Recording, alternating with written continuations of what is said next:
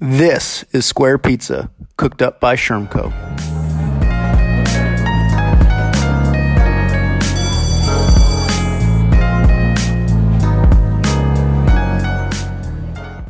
Hey, everybody. Welcome back to another episode of the Square Pizza Pod, a podcast about making the good things about school even better. So excited for another fun episode. This one is with Sil Ganzó. Um, so Sil is based in Charlotte, but she's the executive director of Our Bridge. Um, Our Bridge is an after school and summer program that offers refugee and immigrant children uh, really cool experiences to find opportunities about what they love to do and what they're really good at. Um, oftentimes with opportunities they don't get inside a traditional school system or inside a traditional school day.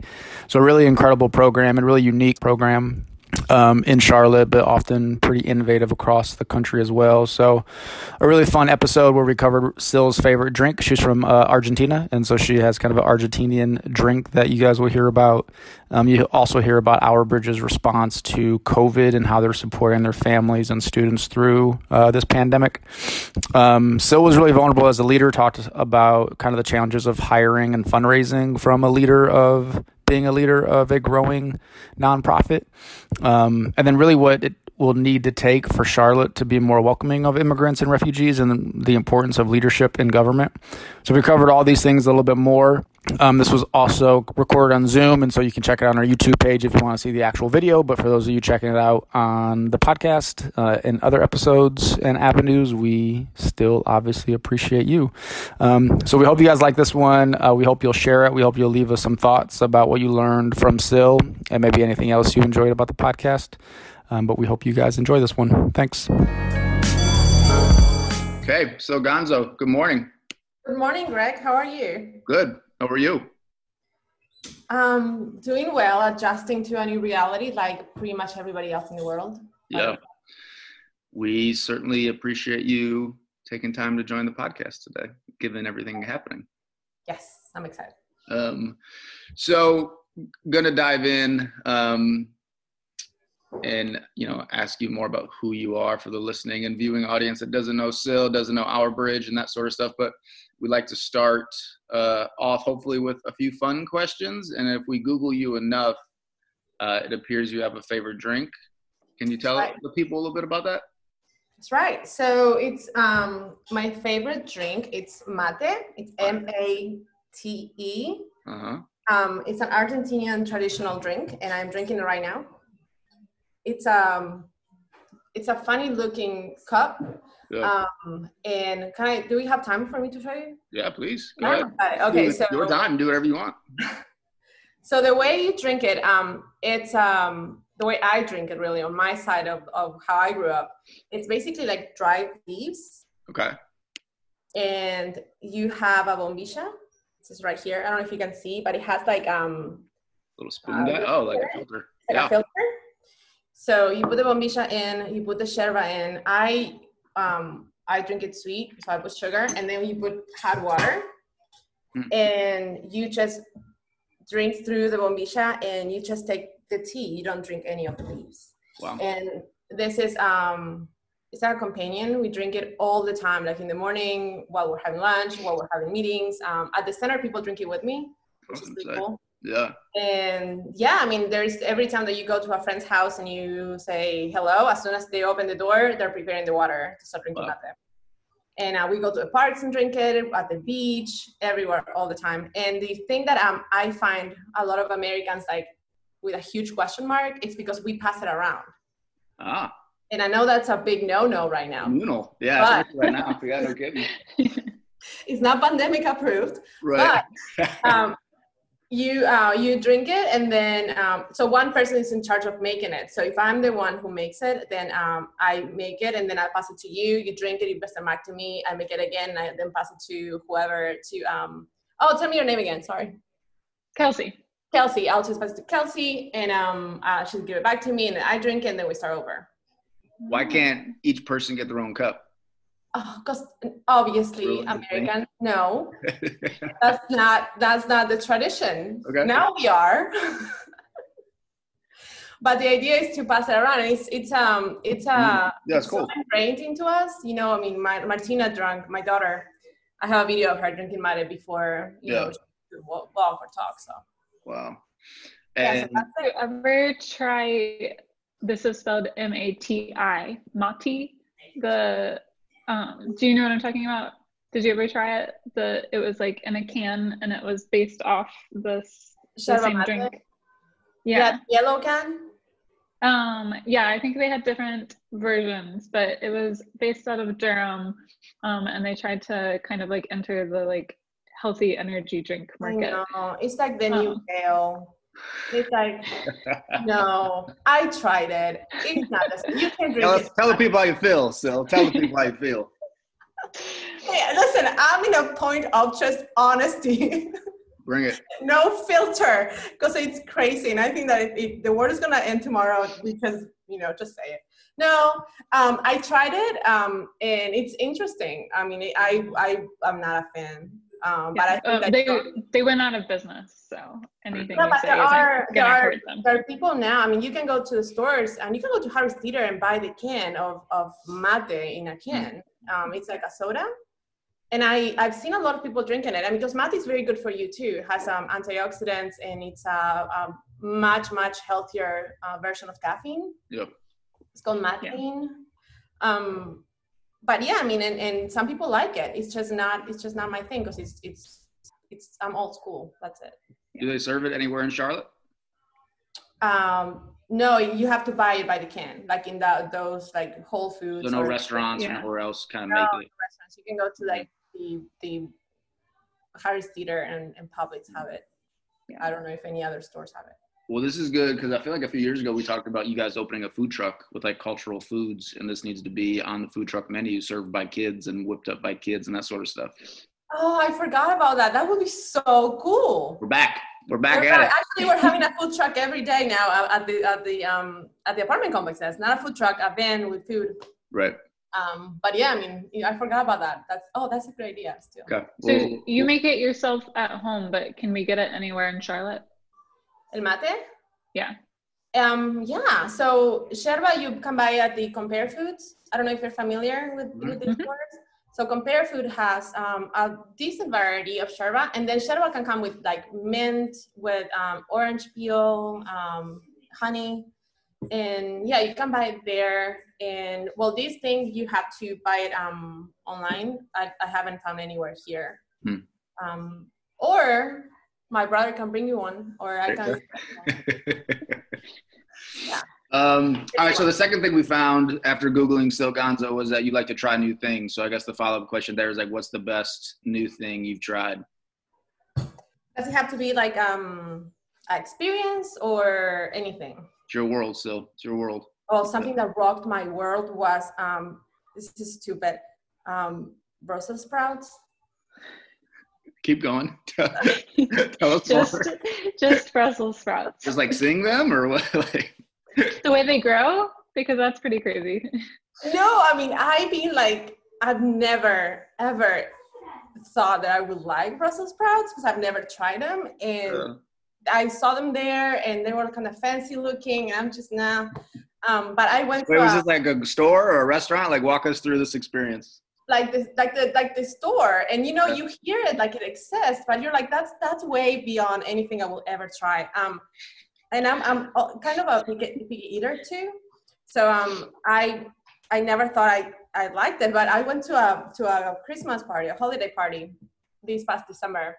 And i had to like there were four of us on the table and this woman was so proud of her brussels sprouts. I was like oh, um and you know you have to but it just changed my world. Now i i well, it sounds so silly but um i love them. I know how to make them like 17 different ways now and i'm there just best it's delicious. So that's the last new thing i tried that i'm very very proud of.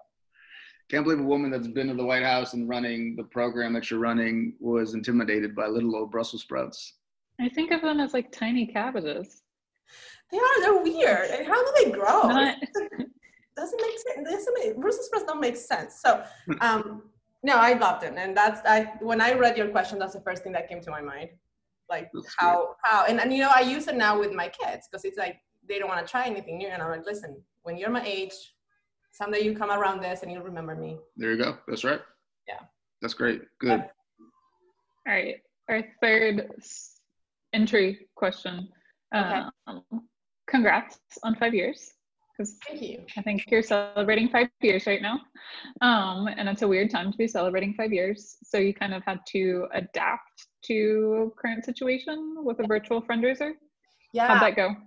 So um, in five years for our bridge, not your birthday, or I mean, it might be your birthday. no, it's not my my birthday. uh, so it's um, so oh gosh, it's been it's like the universe doesn't want us to have a big celebration. So the five, five years um, was going to be um, was going to be an event last October, um, but we had some challenges last summer uh, with staff, and we had to. Um, long story short, so I, I we've never had a development person, and we realized that with a budget that is almost a million dollars, we have to have somebody help out um, with not just grant writing, but the networking part, which is what I'm still working on. Um, I don't know if you got this, Greg, but I'm kind of an introvert person. So going to parties and getting to know people and passing cards, I mean, that's still not my thing. Huh. Although I love it. Um, yep. I love the one-on-one. You're so good at it when you do it. No, but you know, I, I suffer through it though. I mean, yeah. I can go with somebody have coffee and talk for hours. Or right. um, if I'm like in, in our environment at the center, um, at, a, at an event, um, like in-house i'm, I'm i kill it but sure. if you throw me into a, a party with people i don't know mm. i shut down mm. um, so i realized i needed some help with that um, so and i mean yeah, I, i've been teaching myself how to do this ed role and how that means because i mean i didn't apply for this job i kind of landed on it. So it has been like a learning experience, like every single day, every hour, every challenge, every new question. It was always like a, a gut feeling, um, um, find some research behind it and make a decision. um, so I, the board um, approved um, the budget to hire somebody to help me out, and I hired the wrong person. Mm. And it was devastating, like devastating. Um, you mind sharing more about like that process because I feel like with the leaders we've had on the podcast and others listening, it's like a uh, just like a really intimate decision, right, to hire somebody. Then t- the time consuming and the interaction. So, can you share what you're comfortable sharing about what made that challenging? Yeah, so basically everything, you know, I mean, um, our bridge is it's sort of my baby, and we have, and I have very um, specific perspectives on how fundraising should be done. Yep that don't really fall into what traditional people who does fundraising do. For example, I mean, um, I'm sorry. Okay. Um, one of the one of the things that I fought with people who try to help, and and I get it. I mean, it's it's it's it's what they know. I mean, just putting a picture of a child in a letter asking for money. Mm-hmm. That to me is a huge no-no. Mm. You know, um, if Why? you come first, because it's um I don't know. It's just oh, why? What? Oh, right. No, no, I was curious, right? Because I think a lot of people's default. Why. It's important to understand, right? It's important for people to understand that perspective and like get it. Yeah. So, and this is a very personal thing. Um, sure. To me, children are is not their fault that we i mean it's they, they should not children and the program and the kids and their humanity and what they are what they've been through what they've been through like their their experiences it's all that is so private. Yep. to me and respecting that humanity and that individuality and them it has to be separate from the business. Sure. Yep. You know i mean we obviously we have to tell what we do. We have to share um, some of the success stories of the kids we have but i mean um, am i going to ask a child to give me permission to put their face in there? I mean i think i think the child needs to agree and their parents need to agree. Yeah sure. do have permission from parents to post pictures and share and take pictures of the kids but i feel like using it's using them. Yeah. and i feel terrible about it but you know i've been it's there has been so much pushback with well but that's what that's what you know the, the heartstrings and and I just refused. Um, the other thing is, you know, telling the kids stories and what they've been through before, and that idea of just, I don't know, like fostering pity or asking people to feel sorry for our kids. I mean, mm-hmm. why? you know i mean they've been through what they've been through and we know because our program and our staff and, and our relationships are, are based in trust with the families um, and i we have no right to no. use their experiences to make money. Right.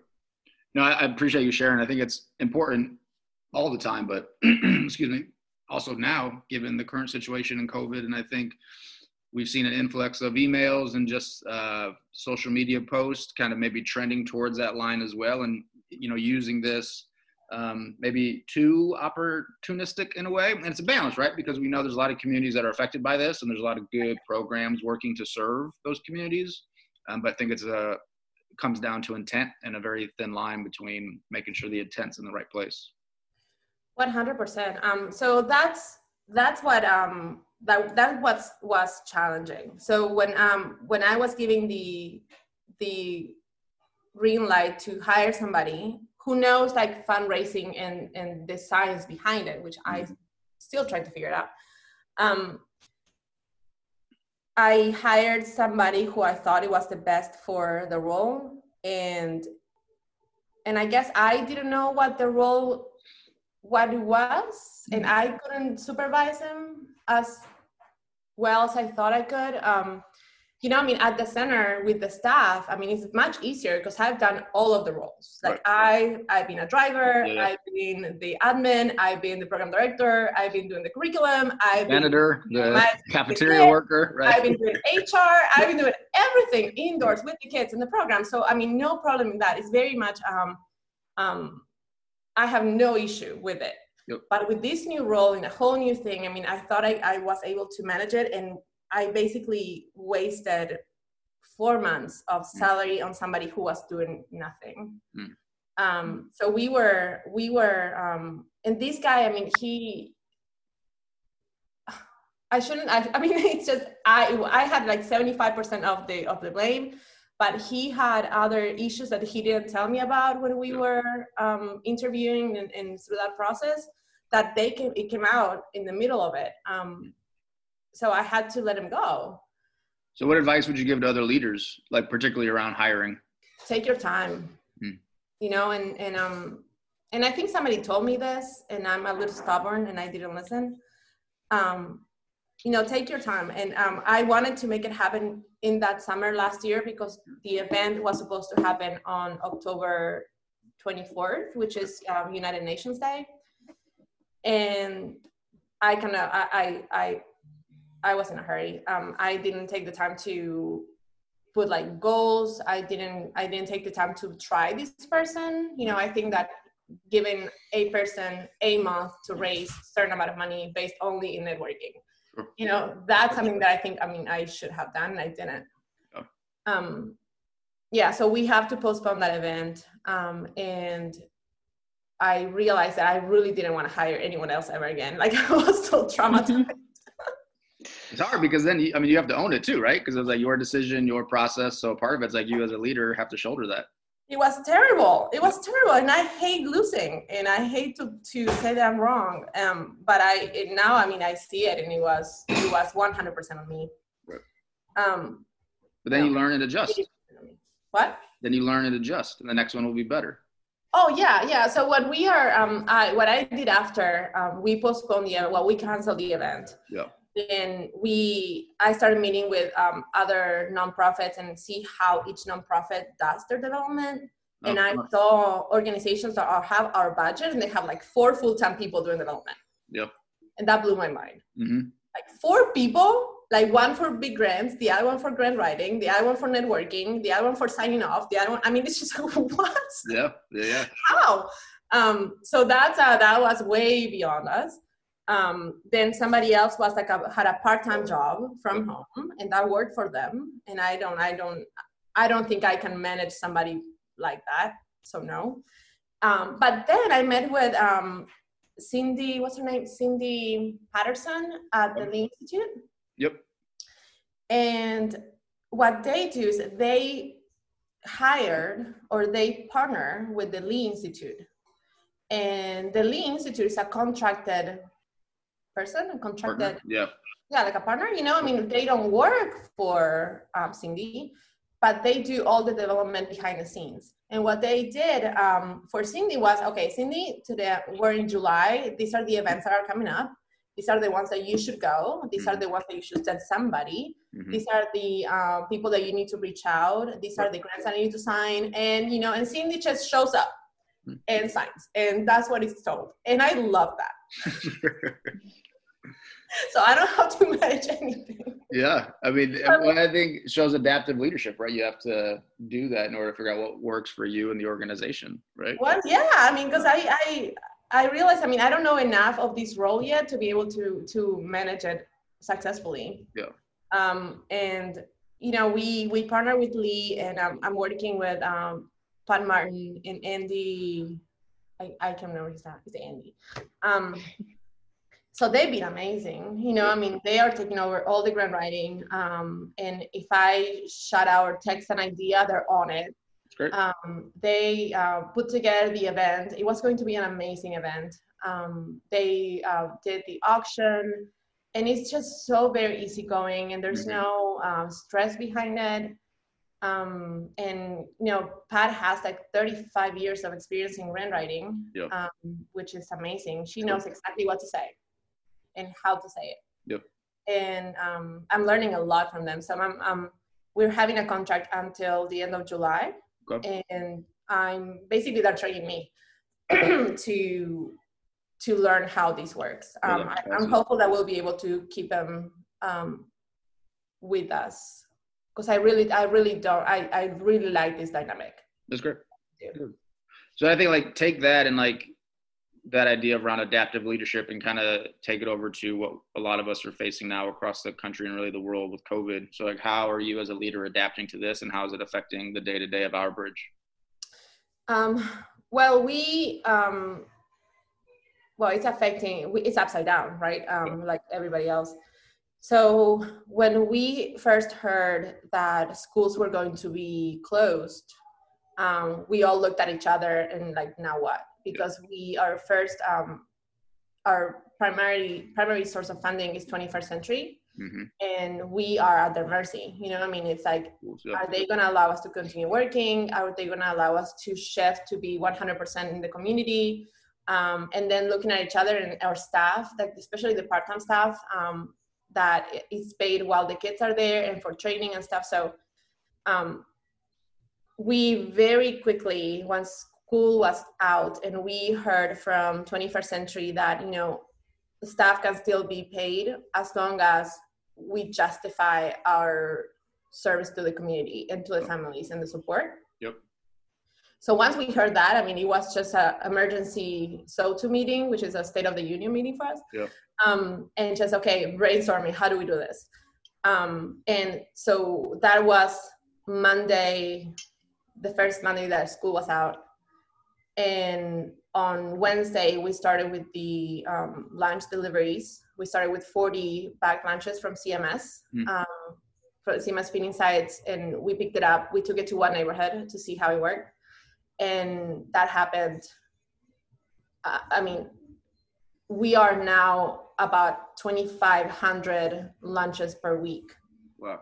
You guys are distributing to families? To the families um, on the east side. Um, so that's that. And also, I mean, including Saturday and Sundays. Sure. Oh.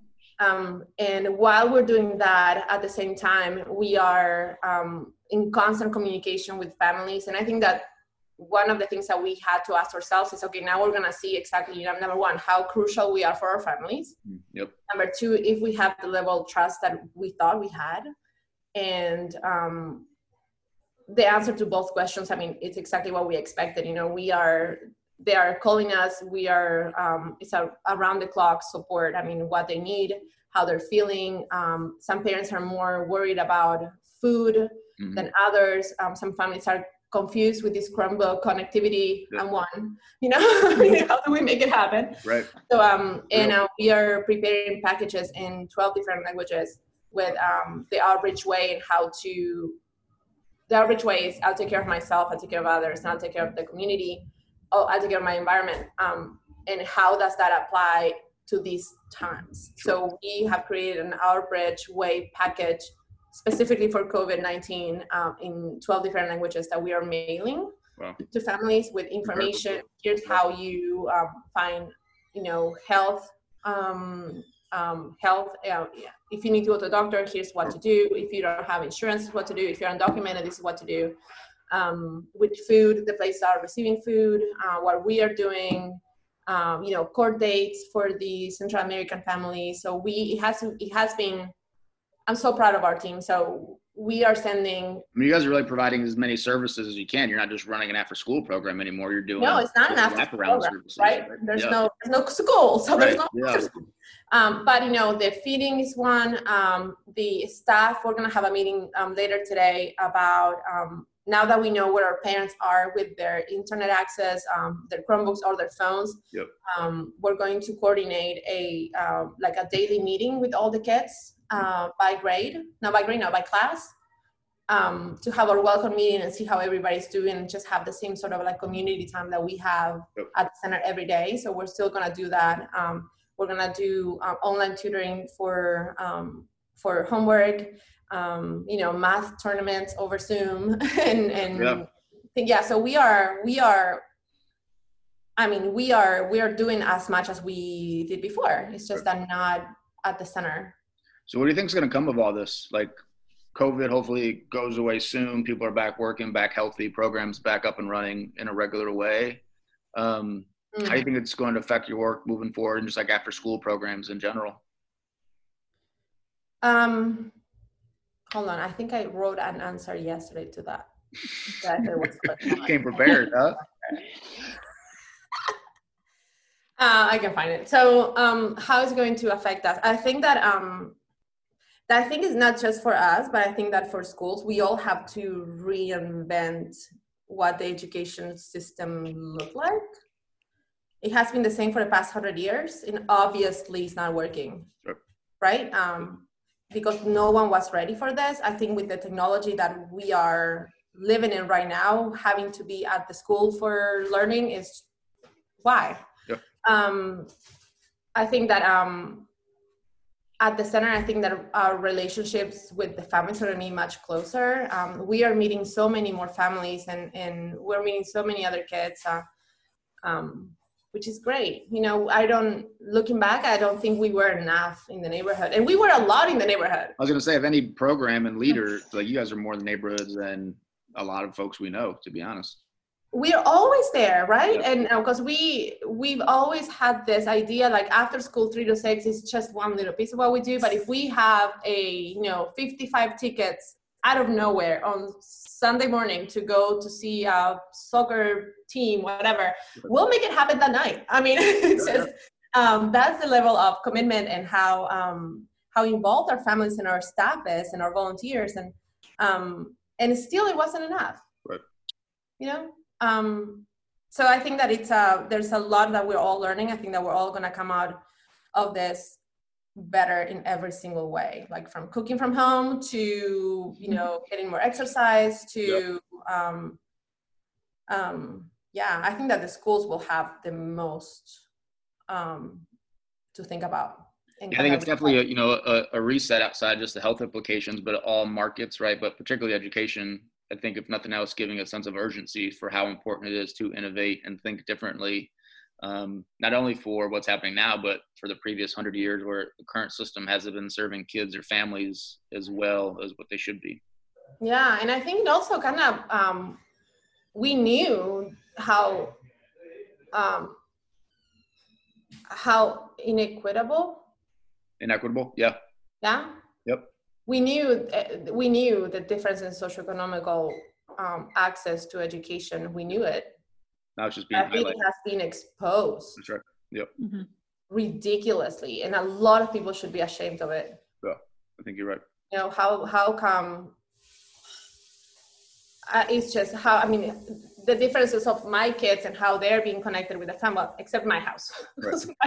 it's a whole different thing with a stupid Chromebook. But um, they're you know they're they're um they're friends. I mean, they're you all have a laptop, right? You have another computer that you can use. Like we have a laptop, we have Wi-Fi. Um, you know, I mean, I it's just it's it. The, a lot of families don't have access to that. Right. So why do we keep assuming that because the kids are physically at the school, they all need the same thing? Sure. and that's what I think it's it's driving me it's driving me crazy, you know. So uh, we're gonna get to some more about that in our bridge, but let's back up a little bit. Like, tell us, you know, quickly about Sil and growing up. What was like home like and child like for you? Okay, how deep is a mati in hand? Yeah. um, so I um, I am from Buenos Aires, mm-hmm. um, the capital of Argentina. I grew up in a neighborhood called Banfield, like the like the vet store. Okay. Um, and yeah, I mean, it was outside of Buenos Aires, like a very very urban area. Um, I grew up with my mom, my older brother, and my younger sister. You get to go back a lot. Um, if I go back a lot now. Yeah, like do you go back? No, no, no. I mean, we haven't gone back in a long time. It got expensive when we had kids. Sure. Um, and I mean, my husband's most of my husband's family is here. Um, in my family, it's just me, but back home, I just have my brother, my sister, and my mom, and they come visit me. so actually, my brother, it's um, it's here because he got stranded with all this COVID. He can go back. Oh. that so good or bad for you? Oh my gosh! I mean, it's great. great. I mean, cooking. He built a fence. Put I mean, work. Good. Yeah, put him to work. Yeah, yeah. So I mean, he's um, yeah. So we we haven't seen each other in like 13 years, and and he oh. decided to come right before a global pandemic. Uh, and yeah, and my sister. So um, my parents divorced when I was I think 11, and I didn't really see my dad until I decided to leave because I needed his um his permission to leave the country because I was underage. Really? And yeah, so I tracked him down and got him to sign, and that was the last time I I heard or talked to him. And is that a law in Argentina? Yeah, because I was under 21, so I needed permission from both parents. Hmm. Is that still the case? I'm not 21 anymore. but in Argentina, I was wondering. I didn't know that. That's crazy.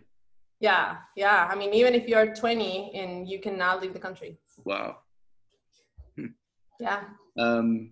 So then, okay, so that's helpful. Then, like, fast forward, like, why Our Bridge? Why after school programs? Well, first, tell the people exactly what Our Bridge is. Yeah. So, um, Our Bridge, it's um, in essence before all this. Um, we offer after school and summer programs to children who are new to the United States um, or first generation, um, mostly refugee and immigrant asylum seekers.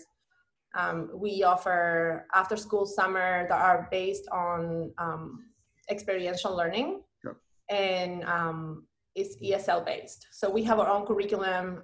we do a lot of things to help the kids learn English or improve their English skills the same way that we learned our first language, which is, you know, by doing, talking, interacting, visiting, processing.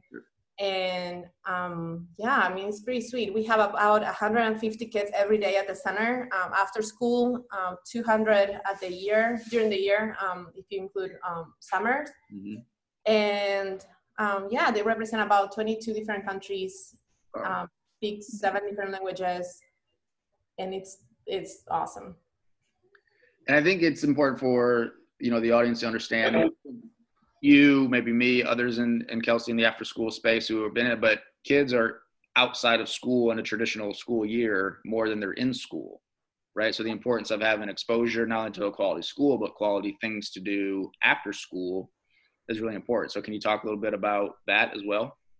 Oh yeah. So um, most of the refugee families, when they are resettled, they are um, they are they are placed in um, an apartment. Um, they're given 90 days of support to enroll the kids in school, to um, get their social security, to get Medicaid, to get on track with their green card. Um, but it's just 90 days to basically enter that, a whole new world. Is that 90 days something that North Carolina does or federally? No, that's federal level. Okay. Yeah, so Charlotte has two resettlement agencies, um, Catholic Charities and um, Carolina Refugee Resettlement Agency. And they receive individuals for resettlement. Um, so they receive um, funding for each person, and that funding covers 90 days. So 90 days. I've been here 17 years, and I still get lost in downtown. So it's it's insane. You know, a lot of families have been um, living in refugee camps for decades. Uh, a lot of families have never seen a microwave. a lot of families don't understand how the um, the, the buses work. Yep. Um, kids have been born and raised in refugee camps, or if they were not refugees, I mean, they were um, in areas that were super rural um, that didn't have access to school. So the um, the great, how do you call it when they don't have academic background? When they've never been in school? Background checks. No, there's a there's a term when they haven't been at school. In, uh, interrupted education. Um, Thinking. I don't know. Well, so a lot of the kids have never been at school, so they don't know how to hold a pencil. Um, and And so if they go past that 90 days without being technically quote unquote settled, they're at risk of being deported. no, um, refugees cannot be deported. So refugees and immigrants are, are different um, status. Okay. So refugees, they apply for um, refugee status in the country that they have been um, settled after. So refugees leave their country Right. um, because they are um, they have. That's my son. Hi. Good morning. good morning. Also, what time is it? You can join. It's 11:26. 7:30 Eastern. 14. So this is this is how it works. Coming Um, real. Gee, I'm not even embarrassed. I was like, I don't know. You gonna have breakfast or lunch? Um, It's anyhow, brunch time. to, um, He has brunch. He's a brunch guy. He's it's a brunch guy. Hey, it's brunch. Eggs and Brussels sprouts.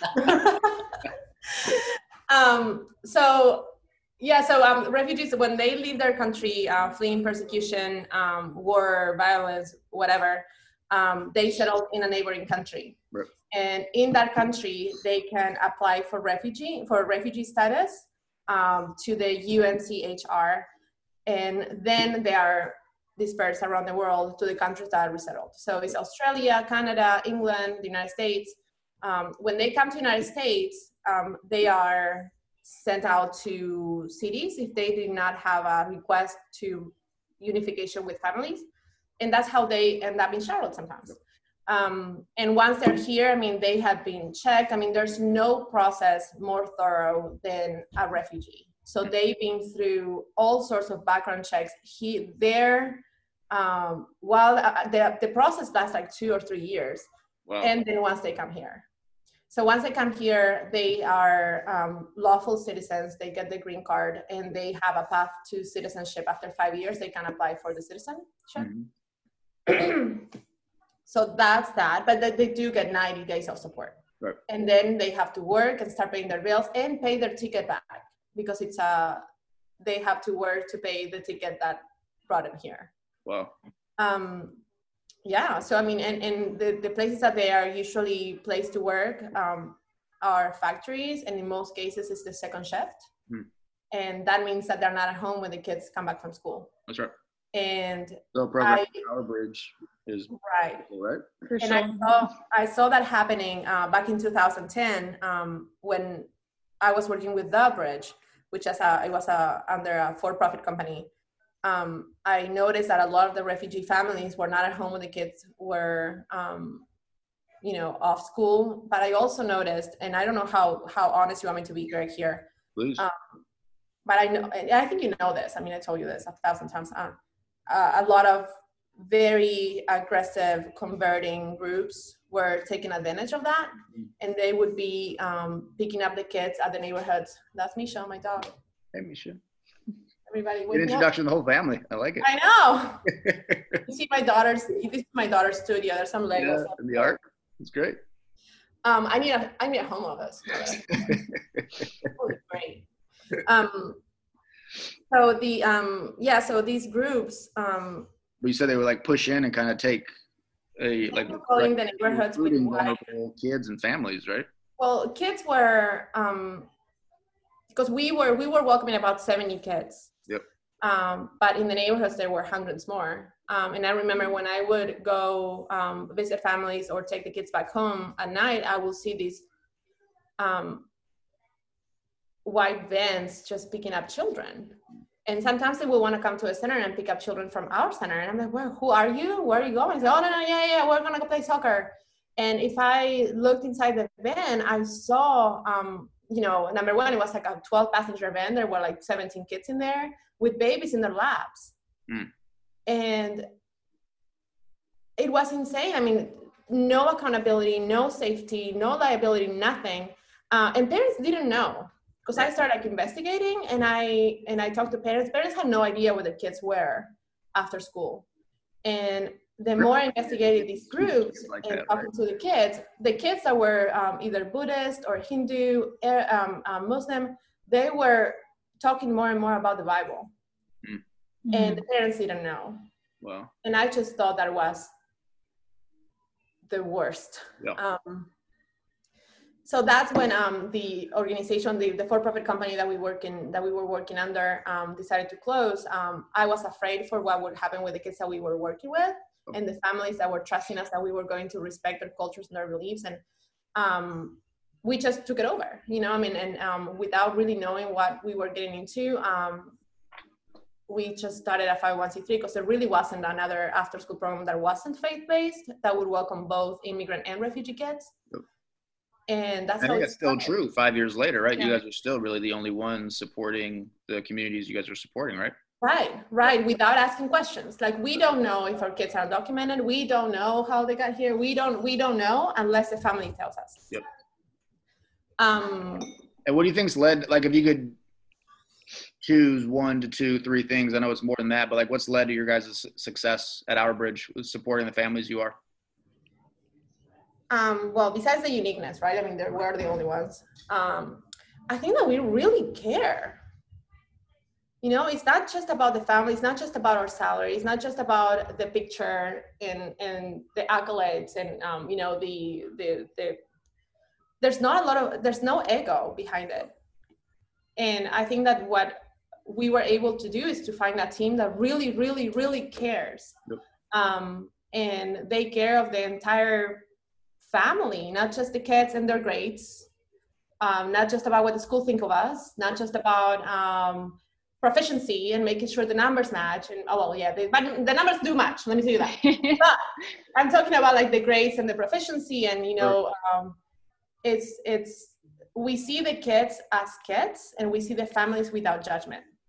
Um, and I think that that's the most important part. I think that the people in the community and the leaders of the community and uh, people like you and Foundation for the Carolinas, I think that they see that.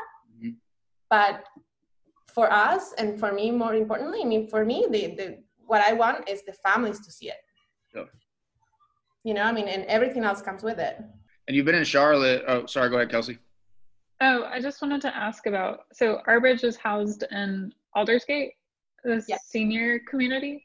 Yes. Um, has anything really special or unique? I mean, that is unique in itself. Um, but like, has anything special or unique come of that partnership? Mm-hmm. Yeah. So, um, oh my gosh, I mean, Aldersgate is awesome. Um, we, when Greg, the first time that you came to our center, we were in Plaza Midwood. Yeah. We were in a, uh, what? Busting at the seams.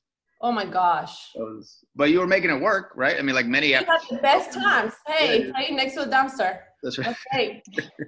Um, Got to make it work. Yeah. make it. We pushed the van, and you know, I mean, the kids learned how to change the battery. it was great. That's experience. Hands-on experience. Yeah, hands-on experience. And they remember the kids are now in high school that were with us back then. I mean, they and they're so mad at us because they come to visit and they're like, "What? Oh yeah, pizza every Friday. We had pizza to graduate fifth grade." you know, it was made them tougher. That was all. Made them tougher. They were like a third of a banana and a dino nugget. You know, it was disgusting. Um, so now, yeah. So um, when we when we were um, after we applied for the 501c3 and we started our bridge as our bridge, um, we stayed in Plaza Midwood for two years and we our waiting list was growing um, and Plaza Midwood was really really changing and gentrification was pushing our families farther and farther east. Um, by the last year, we were driving about 100 miles a day, taking the kids back and forth because how far they were from the center.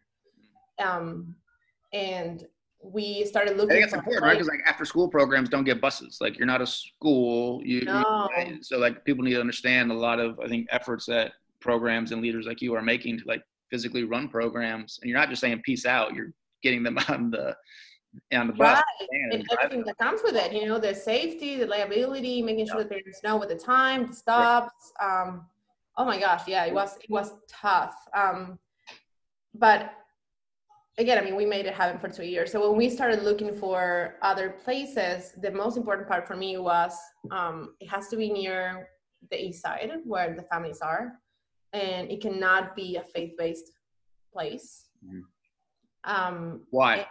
I think I, I mean probably because of what you said earlier, but just yeah. sure no, I mean we we were we were offered um, places for from you know churches that are amazing. I mean there are churches that are amazing and groups yeah. of, of of faith um, neighbors that are 100% supportive, but we didn't want to send a, a, mixed message to our families. Yep, good. Um, so we wanted to keep it very very clean. Um, so the other thing that I wanted to do was we need to be able to do whatever we wanted with the building, the same way we did mm-hmm. with Plaza Midwood. So if you remember, Greg, I mean, it was it was crazy. It was like yeah. each wall was a different color. It looked like your art in the back. Oh, thank you. Yeah, it's pretty cool. It's my uh, sister-in-law. If you want one, we can get you one. Oh, it's beautiful. Yeah. Move. Let me see. oh my God! It's a, oh, it's great. All the way. Oh, pretty. I feel like I see something similar on your wall in the middle. My wall, that? Oh, yeah. yeah. Um, this is how old I am. So those are CDs, covers of CDs that I used to hear when I was young. Oh, I was talking about your daughter's art, but I feel like oh my daughter's art. She's on yeah, her way. um, let me see if I, if I can show you more. Hold on. It's the hunt. You oh, see yeah. all the Legos and stuff on the floor. There you go. Yeah, this is her studio. I'm using her studio. But yeah, I mean, I still remember you guys were. I mean, you use like the parking lot for a lot of your kind of um, kind of larger events. So like you would walk inside your the old spot and then use the parking lot and some other things for like the food and the events and the activities for the kids. we, um, the yoga the yoga people got super super mad at us yeah yeah, because we were just just blocking the parking lot i'm sorry right um and the owner loved us it's like everybody in plaza were disliked do you remember this? Uh, this like um, um uh, his name was Cole. Uh, Cole Properties. I don't know. He had a bad rap in Plaza Midwood. But he loved us and he will let us do whatever we wanted. So we will come like um, on a Saturday and just block the entire parking lot and no one will pass. And yoga people that will come from this side and there's cars in Aras. I say, come on, yoga people, you have to relax, okay? I mean, it's just it's defeating the purpose. Um, so, um, oh, that was great. That was awesome um, yeah, so we started looking for other places uh, and we looked into like the rec centers um, and it was going to be free right next to the Aldersgate campus on um, on Shamrock, you know, right. Methodist Home, I think it's called. And um, but the thing is like they couldn't really allow us to paint or hang things. It was just like come with a box, leave with a box kind of after school. And we couldn't do that. And um, we were like starting to thinking about do we need to build one? And Aldersgate was at the same time they learned about us and uh, without me knowing they were kind of looking into what we were doing and talking behind our backs with uncc and um, i would go to meetings and um, i would say my name and somebody will shout oh yeah we're going to be talking about you tomorrow am i supposed to be there need permission and, um, for that right no is that a good thing yeah. Um, but yeah, no, say so they um, they will send people to visit the center and talk with their staff, you know, and and um, they came forward and say, hey, we have this awesome building and it's empty, and it's a dollar a year. Do you want it? That's good deal. Yeah. Right. Yes, that would be great. yes, we do. Um, um, yeah, so we moved there on um, June. No, sorry. Yeah, June 2017. So school ended on June 9th.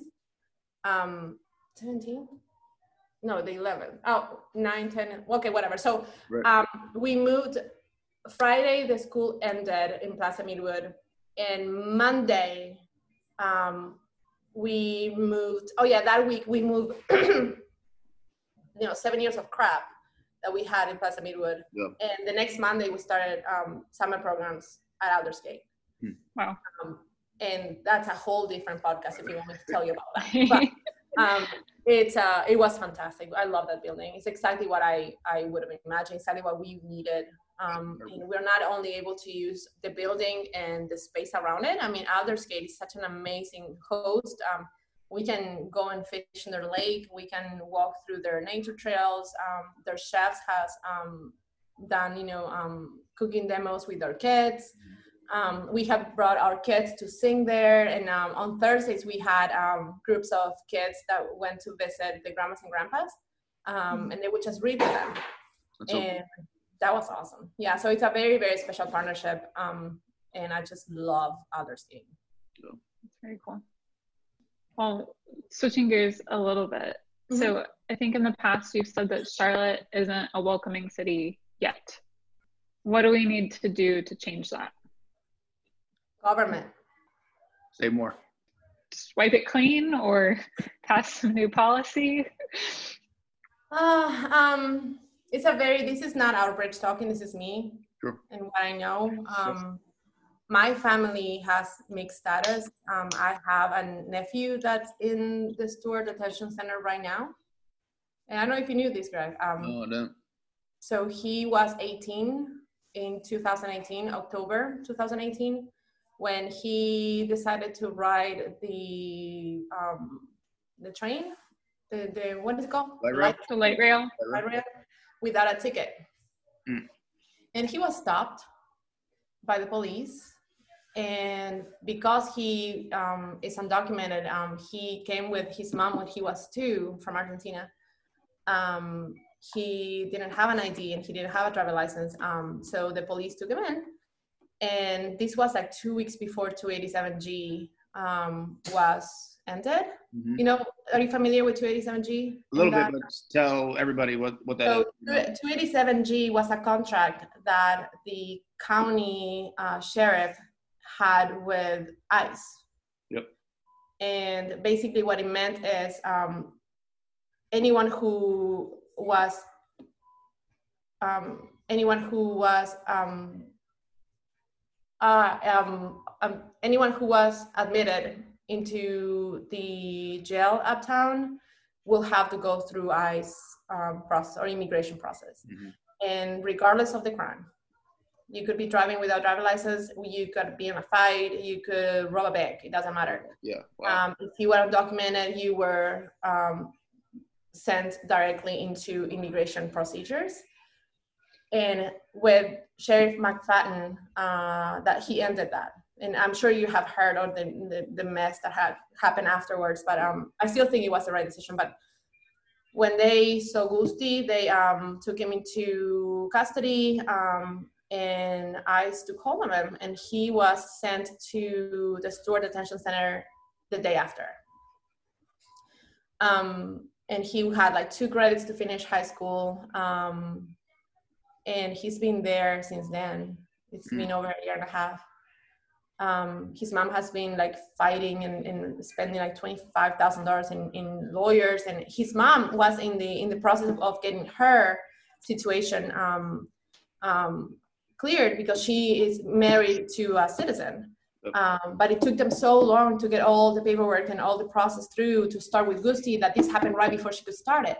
Yeah. Um, and yeah, so I mean, to me, it's a very, very personal, personal situation. What's going on in Charlotte? I think that there are two tales in Charlotte. Mm-hmm. I think there's a tale of the people and the neighbors that um, support our community, and understand the struggle, and understand that um, you know asylum seekers are not criminals and that seeking asylum is actually a right.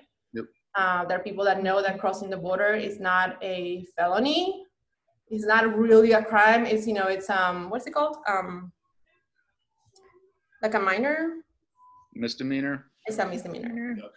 Um, and there are people that understand that and people that value cultures and a lot of people that understand that no one here unless you're a native this is not your land either right. um, so that's that's one tale which i think is the people that have helped and embraced our bridge, and the people that you know, support us throughout all this entire time um, however um, the policies and and the mayor's office especially i mean i've been very very um, outspoken with it that doesn't reflect how the city government sees us. Um, I think that there's a lot of credit being taken by the city government that shouldn't be there. Um, and one of the things is, um, you know, they, I don't know if you're familiar with the um, Welcoming America conference that was going to happen here. Yeah, I think I saw some of the stuff you're posting.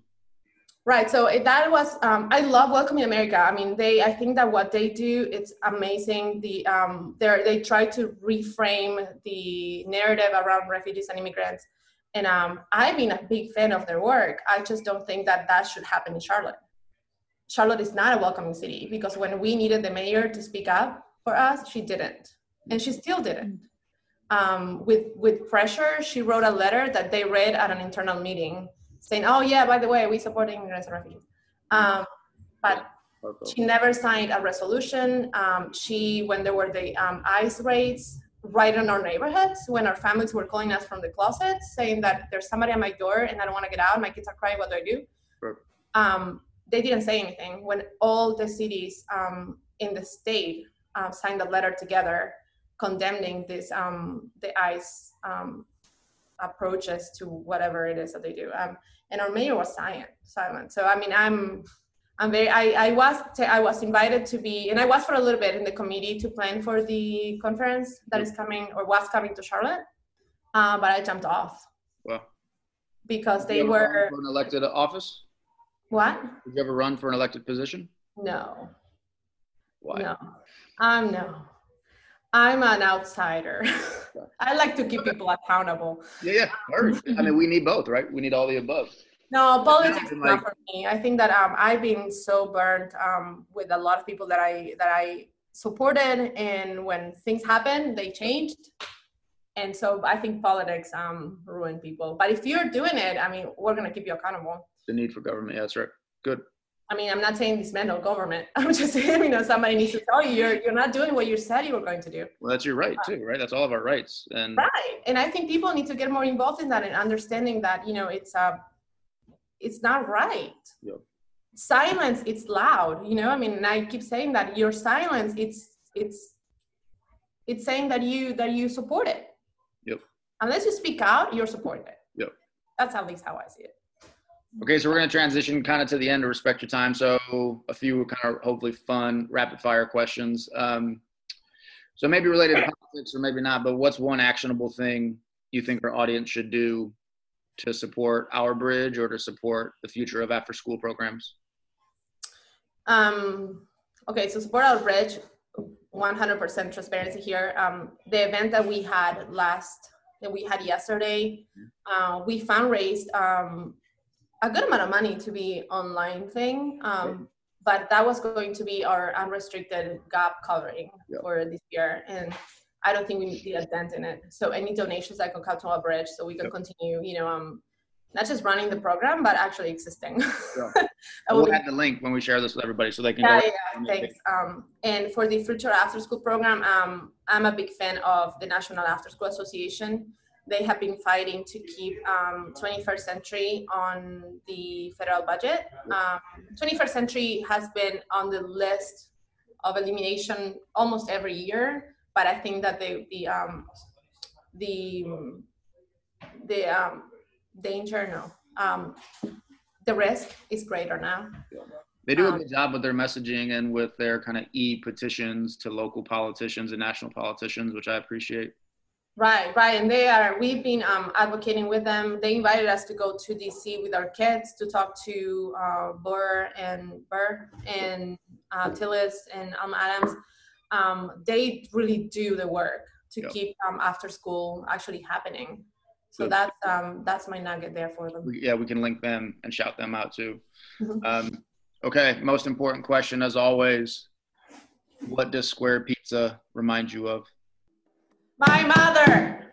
My, why? what's the story? So in Argentina, you don't buy pizza. Like right. you're rich if you can buy a pizza. Okay. Orders pizza, right? right? I mean, that that never happened. Um, and so having like a round, we had to homemade pizza, right? And yeah. half of us are kind of Italian, so pizza it's a thing. Sure. Um, but buying the round um, thing to go in the oven, the rack, the thing. Yep. The rack, yeah. Pizza that's, a, that's a word. That's not a word. Pizza. Pizza pan. Pan. Pizza pan.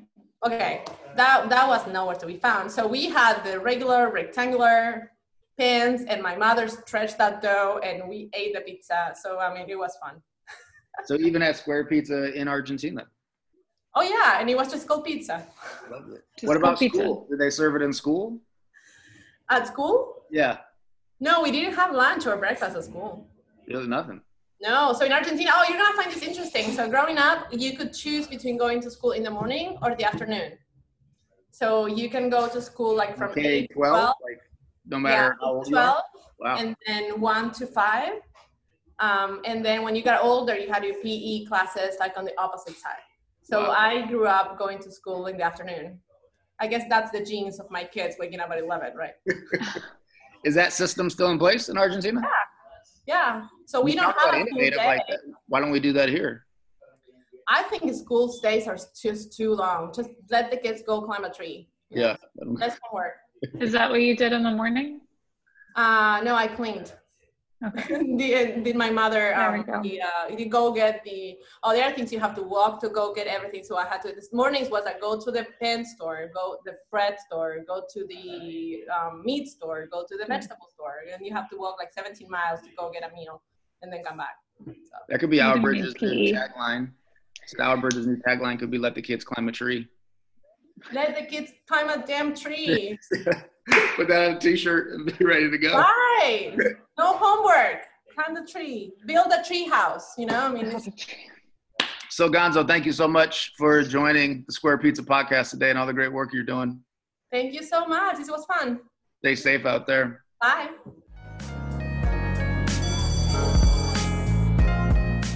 Hey guys, this is Greg. Thanks again for checking out the podcast episode. Uh, feel free to show us some love on social media. So, Instagram, Facebook, LinkedIn, Twitter, at Shermco, S C H E R M C O, and hashtag Square Pizza Pod. Uh, would love to see your reviews and connect with you there. Um, stay in touch for the next episode.